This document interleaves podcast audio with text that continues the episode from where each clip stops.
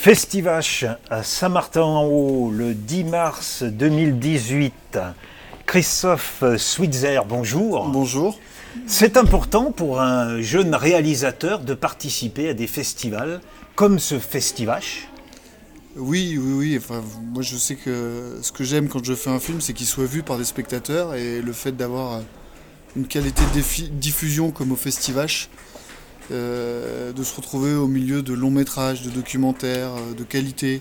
Bon là le thème de Souris c'était la ruralité, le thème de Breton, le scénario qui m'a permis de revenir au festival c'est la ruralité aussi. Donc ouais c'est bien d'être là. Vous avez cité deux titres de, de court-métrage, Souris, ça en remonte euh, il y a deux ans, en 2016, court-métrage de 20 minutes qui raconte l'histoire d'un réfugié qui tombe sur un viticulteur et c'est pas euh, tristounet ou euh, polémique, c'est assez positif. Oui, je souhaitais, moi, euh, à l'époque, en fait, j'étais pas du tout d'accord avec le discours médiatique des médias et de la vague syrienne. Donc j'ai eu l'idée de souris. voilà, j'ai la chance d'avoir un oncle qui a travaillé 25 ans au Liban et qui parle arabe couramment, qui est vigneron. Et j'ai eu l'idée de lui proposer le film. Il est très fort à l'image, enfin j'en avais l'intuition. En plus, c'est un acteur magnifique, on l'a vu dans Souris. C'était une première expérience pour lui, mais il s'en est tiré avec euh, brio. Hein. Il a tous des grands acteurs provençaux euh, à la Rému. Et voilà, j'ai fait ce film. Il faut que ce soit vivant. Il faut que ce soit vivant, euh, pas misérabiliste.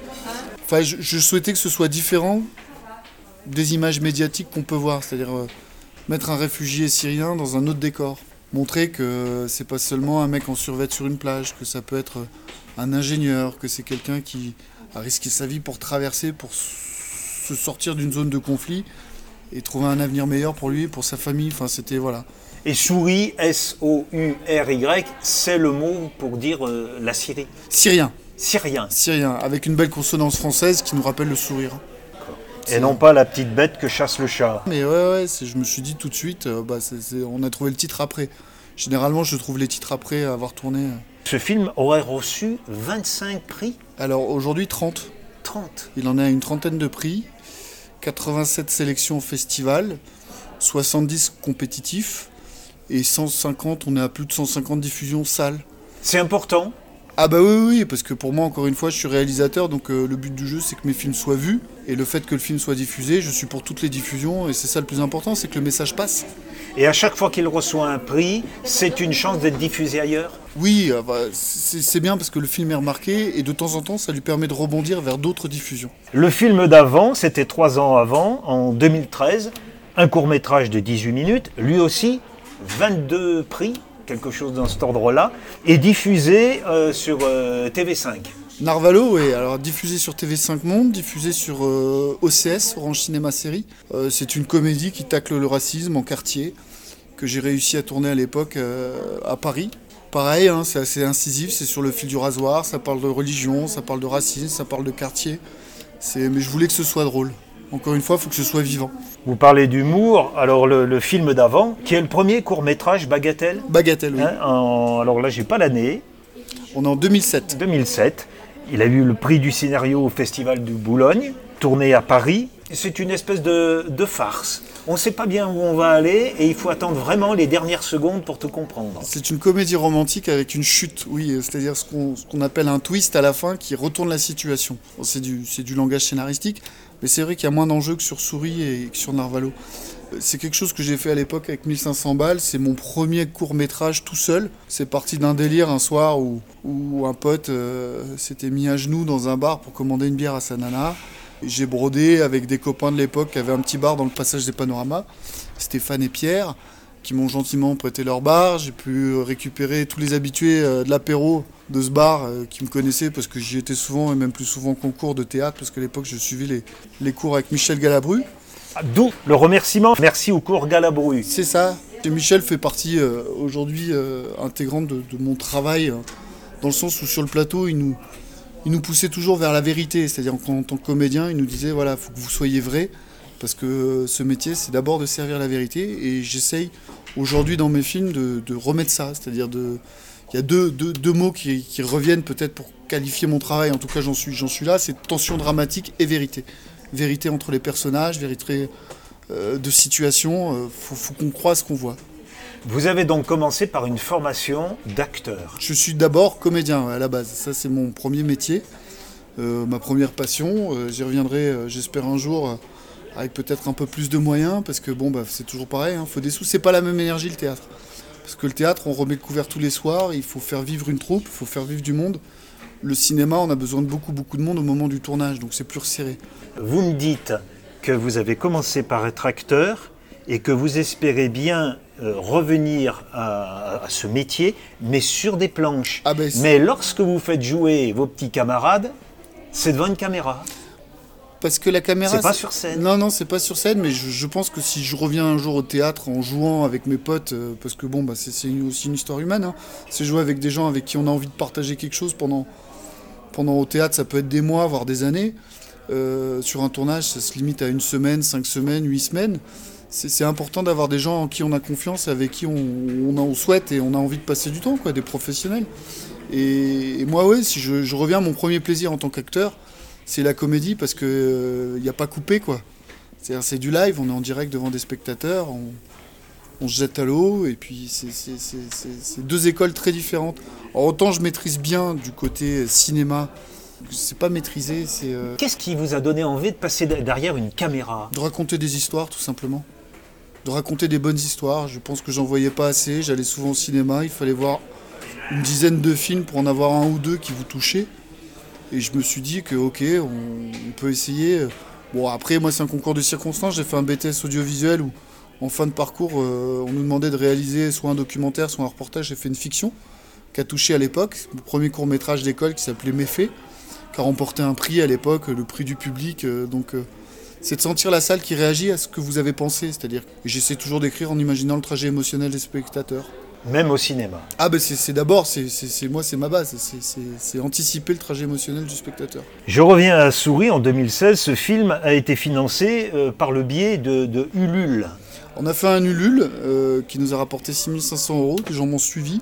C'est grâce à eux que le film a pu voir le jour, je les en remercie. J'ai emprunté de l'argent auprès d'un copain qui, m'a prêté un billet euh, à équivalence de pareil, à peu près 7000 euros. Et j'ai un producteur, euh, Frédéric Villoutrex, qui m'a aidé à l'époque euh, aussi, et qui a mis un billet de 4005 pour la finalisation, le montage, l'avant-première. Et, voilà, donc c'est un budget qui, revient à 18 000 euros pour un court métrage qui devrait, normalement, si tout était fait dans les normes, en payant tous les salaires, on serait plus sur un, sur un 110 000 ou un 150 000 euros. Vous êtes ici en résidence à Saint-Martin, enfin vous êtes à la fin de, la résidence qui a duré trois semaines. Vous avez travaillé avec les, scolaires, les primaires, les collégiens? Aujourd'hui, ouais, je, je, leur ai donné un cours, enfin ce que j'appelle un cours, une initiation à la fiction, où à travers les courts-métrages que j'ai pu faire, on aborde le scénario, on aborde euh, la grammaire scénaristique, c'est-à-dire les personnages, euh, les enjeux, le climax, les épreuves, euh, enfin voilà, les différentes choses qui font une histoire, mais que ce soit en film, que ce soit en nouvelle, que ce soit au théâtre. La structure dramatique est la même euh, depuis des milliers d'années, je crois, et on ne va pas la changer. Quelle est leur, réaction lorsque vous débarquez en classe? Est-ce qu'ils se rendent compte vraiment que vous avez des soucis, de, soucis d'entrepreneur en fait? Oui, c'est ça, c'est une volonté, une envie et puis du bricolage, c'est-à-dire qu'on n'a pas forcément de sous. Les films arrivent à voir le jour, il faut quand même un minimum de pognon au départ, ne serait-ce que pour faire vivre son équipe, la nourrir, la loger, si jamais on tourne en province. Les élèves, je pense que. Enfin, je leur fais un cours comme j'aurais aimé en voir un à l'époque si j'avais été élève.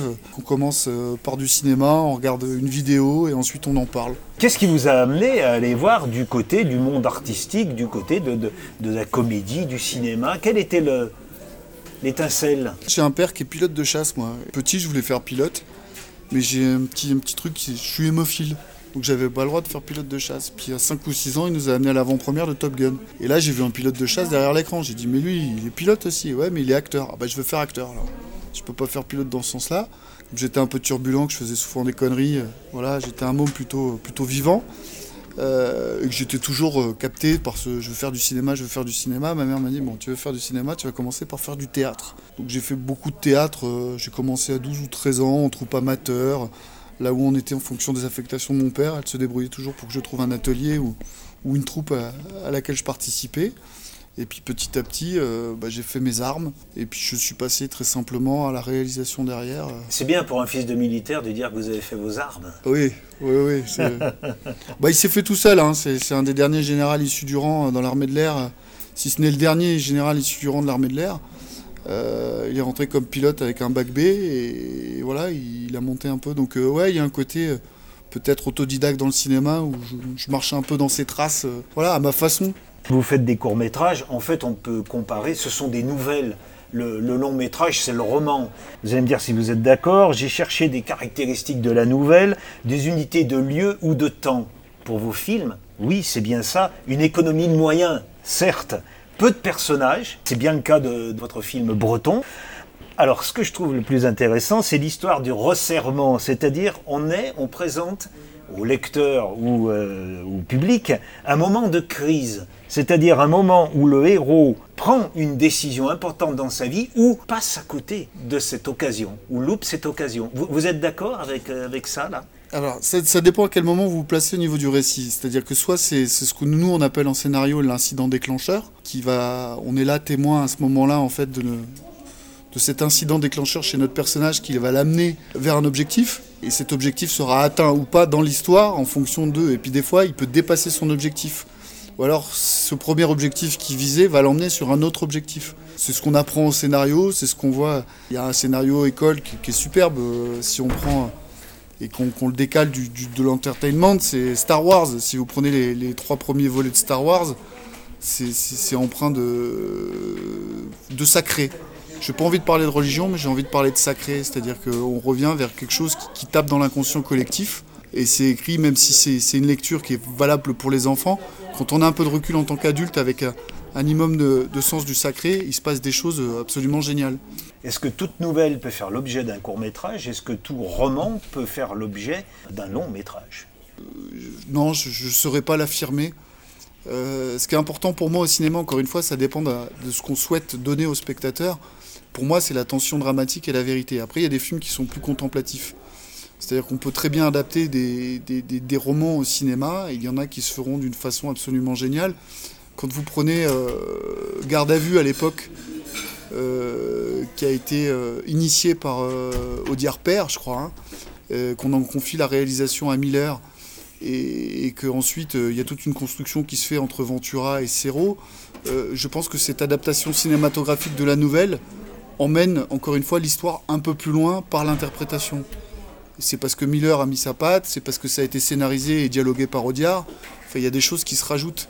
Donc tout dépendra en fait de, comment, comment sont faites les choses au départ. du, traitement de l'affaire. C'est ça exactement.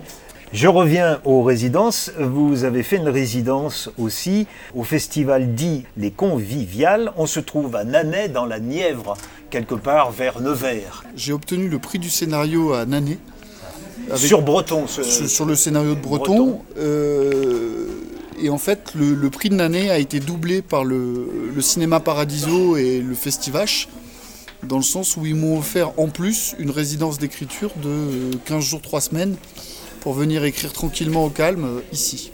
Sur un autre scénario L'idée au départ, c'était de, pouvoir, euh, durant ces 15 jours, corriger, peaufiner le scénario de Breton. C'est un court métrage, il était quasiment écrit. Il m'a fallu une journée de travail pour rectifier un peu le tir. Et puis, de toute manière, si on le tourne, automatiquement, je me remettrai un peu sur le travail d'écriture parce qu'il faut toujours adapter un peu les dialogues en fonction des acteurs qu'on a. Enfin, c'est ma méthode. Non, non, j'ai profité de ces 15 jours, 3 semaines pour, remettre les bases euh, d'un long métrage en place. Euh, une prochaine histoire euh, beaucoup plus longue qui me tenait à cœur et qui était mûre. Vous avez eu la gentillesse de montrer votre scénario et les dialogues, et ce qui m'a plu, c'est la note d'intention. Je me suis dit que ça pourrait faire un joli film, dites-vous. C'est quoi un joli film bah, C'est quelque chose qui est tourné d'abord vers la salle, vers les spectateurs. C'est l'envie de partager un moment. Euh, moi, mon oncle me l'avait raconté, et quand euh, je voyais les images à travers son récit, je me disais, bah, je pourrais, l'amener jusqu'aux yeux des spectateurs, ça pourrait faire un, joli film. Après, c'était surtout la trajectoire entre l'enfant et le cheval. Et il manquait, à mon sens, un peu d'enjeu. Donc euh, moi, j'ai rajouté le côté éducatif, l'éducation. C'est-à-dire euh, l'école qui était si chère à Victor Hugo, comme j'en parle dans la note d'intention, et puis d'autre côté, le, le bon sens et l'intelligence paysanne, c'est-à-dire qu'il y a un truc à faire, on le fait quoi. On est en 1965, hein, dans une famille donc de, paysans. Il y a le cheval, il n'y a pas encore le tracteur, il ne saurait tarder. Et il y a l'aîné des garçons qui est brillant à l'école. Il souffre un peu, ce pauvre garçon, de ce que j'appelle moi le complexe d'Agnan. Vous savez, comme dans le petit Nicolas. Ben oui, lui, il marche à l'école et c'est pas très bien vu de, la part des autres. Et ce, garçon-là, eh bien, euh, on lui propose d'aller plus loin, d'aller au collège le père voudrait qu'il finisse euh, le certificat d'études pour venir lui donner un coup de main. Alors on vient solliciter le père, on vient lui expliquer. Ce garçon, il, euh, il a la peur du noir. Il faut qu'il traverse la cour le soir pour aller soigner le cheval mais le cheval le rassure. Et vous dites dans votre note d'intention, c'est le cheval, la clé de voûte de mon récit. il y a toujours une clé de voûte dans un récit, c'est-à-dire un élément euh, qui, moi, voilà, c'est ma façon de raconter l'histoire, mais c'est ce qui fait le lien entre le père, le fils, la ferme, euh, les enfants. C'est le, titre du, scénario breton, hein, c'est le nom du cheval. Et d'ailleurs qu'on va tourner en Bourgogne, c'est bien. Là, j'ai écrit un autre, un autre long métrage qui s'appelle Les écrevisses, et où la clé de voûte, euh, c'était c'est un brochet, c'est pareil, c'est l'élément qui fédère, on va dire, entre tous les personnages du récit. Cette notion, vous l'avez expliquée aux scolaires, là, l'idée d'une clé de voûte, de l'élément essentiel. Non, je, je non. sais, non, je suis pas. Après, ça, c'est des choses qui, se démarquent euh, quand on écrit le scénario. Encore une fois, je suis très intuitif. Et c'est ensuite en revenant sur le que je m'aperçois que ben voilà, c'est la clé de voûte, c'est ce qui tient en fait euh, une clé de voûte, c'est ce qu'on va mettre en, haut. Hein. c'est vraiment une pierre enfin, qui, qui, va supporter et permettre à l'édifice de tenir. Et pourtant, c'est qu'une seule pierre, mais qui a son importance parce que c'est grâce à elle que tout tient. Personnage important qui ne dit rien sauf à la fin. Vous le faites exprimer. Moi j'aime beaucoup les bestioles. je mets toujours des chiens dans mes films, c'est un peu ma signature. Euh, mes copains se foutent de moi, mais euh, voilà. Vous dites il va être tourné en Bourgogne. Est-ce que c'est programmé ça? On le souhaite, on le souhaite, parce qu'en fait, comme on a remporté le, concours du scénario euh, de Nané, l'idée ça serait de le tourner autour de Nané. Moi j'aime bien les contraintes, hein. ça nous permet aussi de, pouvoir cadrer un peu les choses. Et on se dit qu'il y a des vignes à Nané, on pourrait très bien tourner à Nané.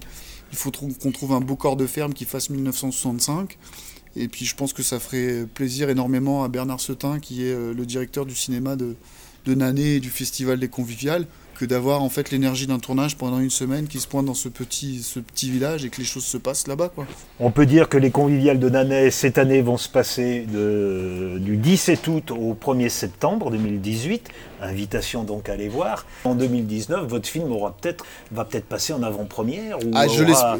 J'espère qu'on l'aura tourné d'ici là. Projection, oui, euh, particulière. comme on a des enfants, on projette de le tourner soit aux prochaines vacances de la Toussaint, soit aux prochaines vacances de février parce qu'on voudrait tourner en hiver. Et voilà, bon, le temps que les choses se fassent, de réunir les budgets et les différentes subventions, on verra si elles tombent pour le film.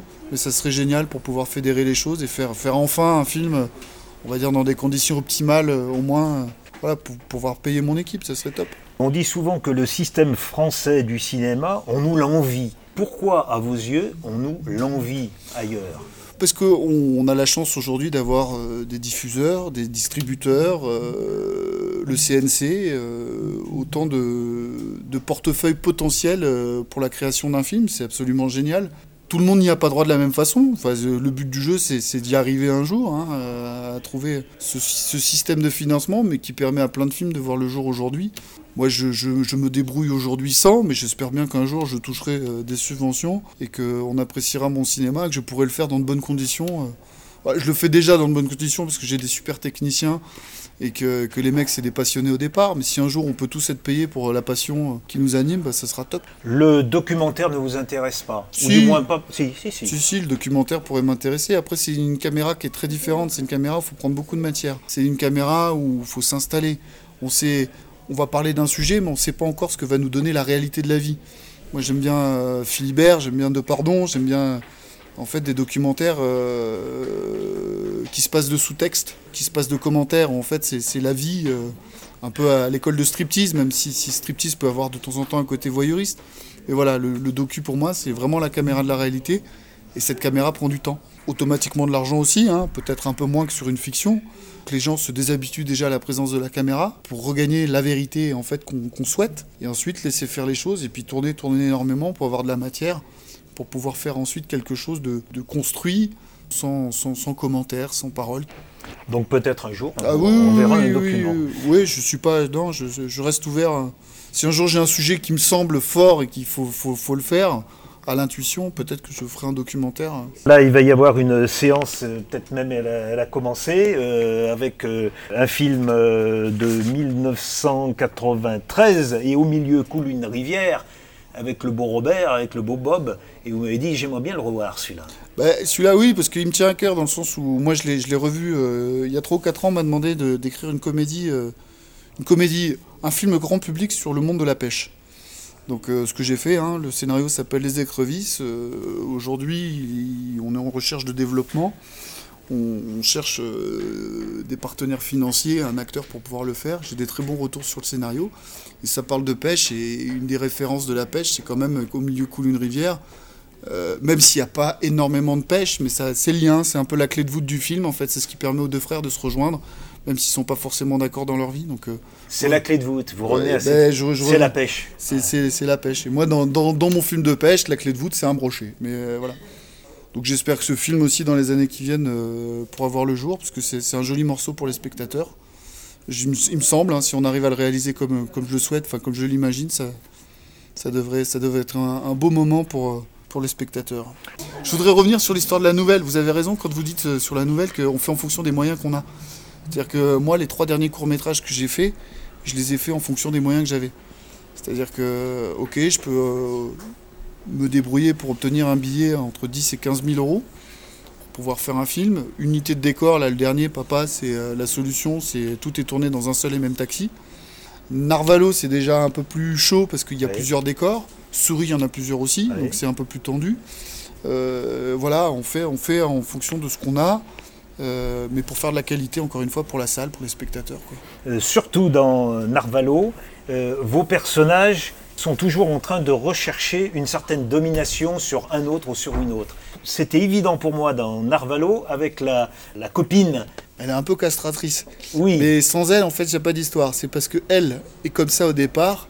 C'est une, histoire de, de cause à effet. Alors là, vous appelez de la domination, c'est des rapports entre l'homme et la femme, ou l'homme et l'homme de toute manière. Moi, ça me permet, c'est une source de conflit.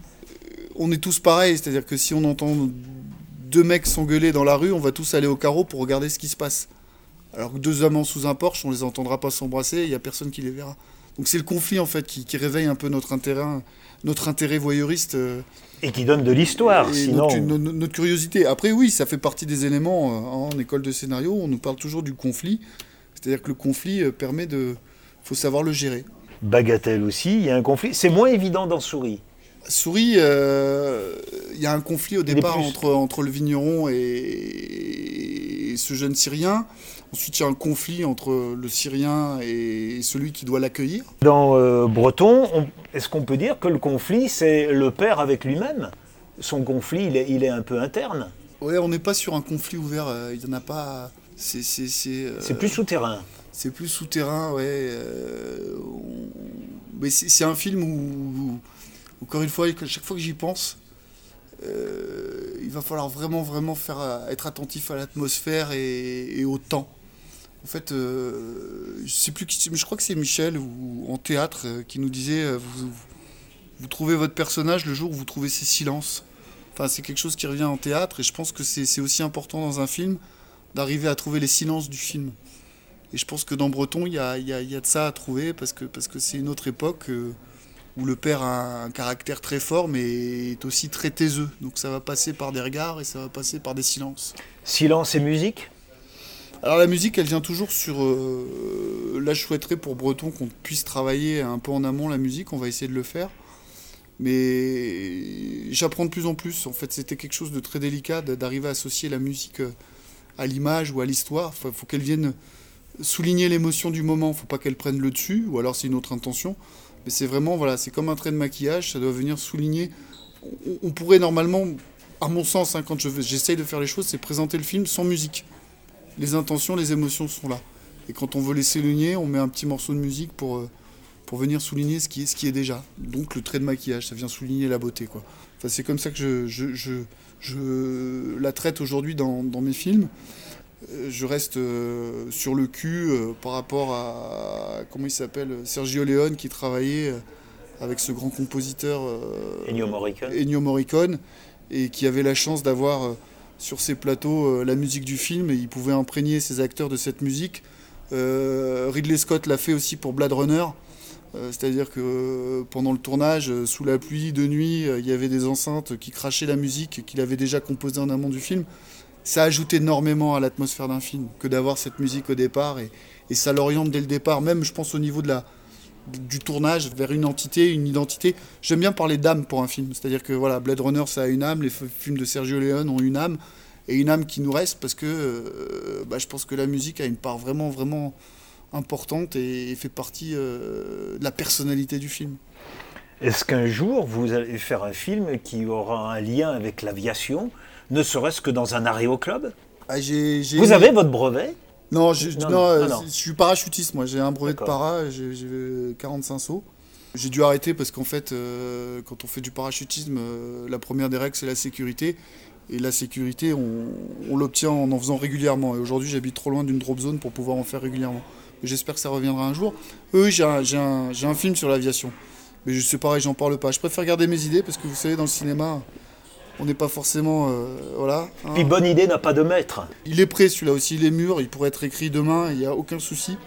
Mais il faut que je sois entouré des bonnes personnes pour pouvoir, pour pouvoir le développer dans la foulée et, ne pas qu'on me coupe l'herbe sous le pied, entre guillemets. avec. Euh, je vous remercie d'avoir pris un moment avec vous.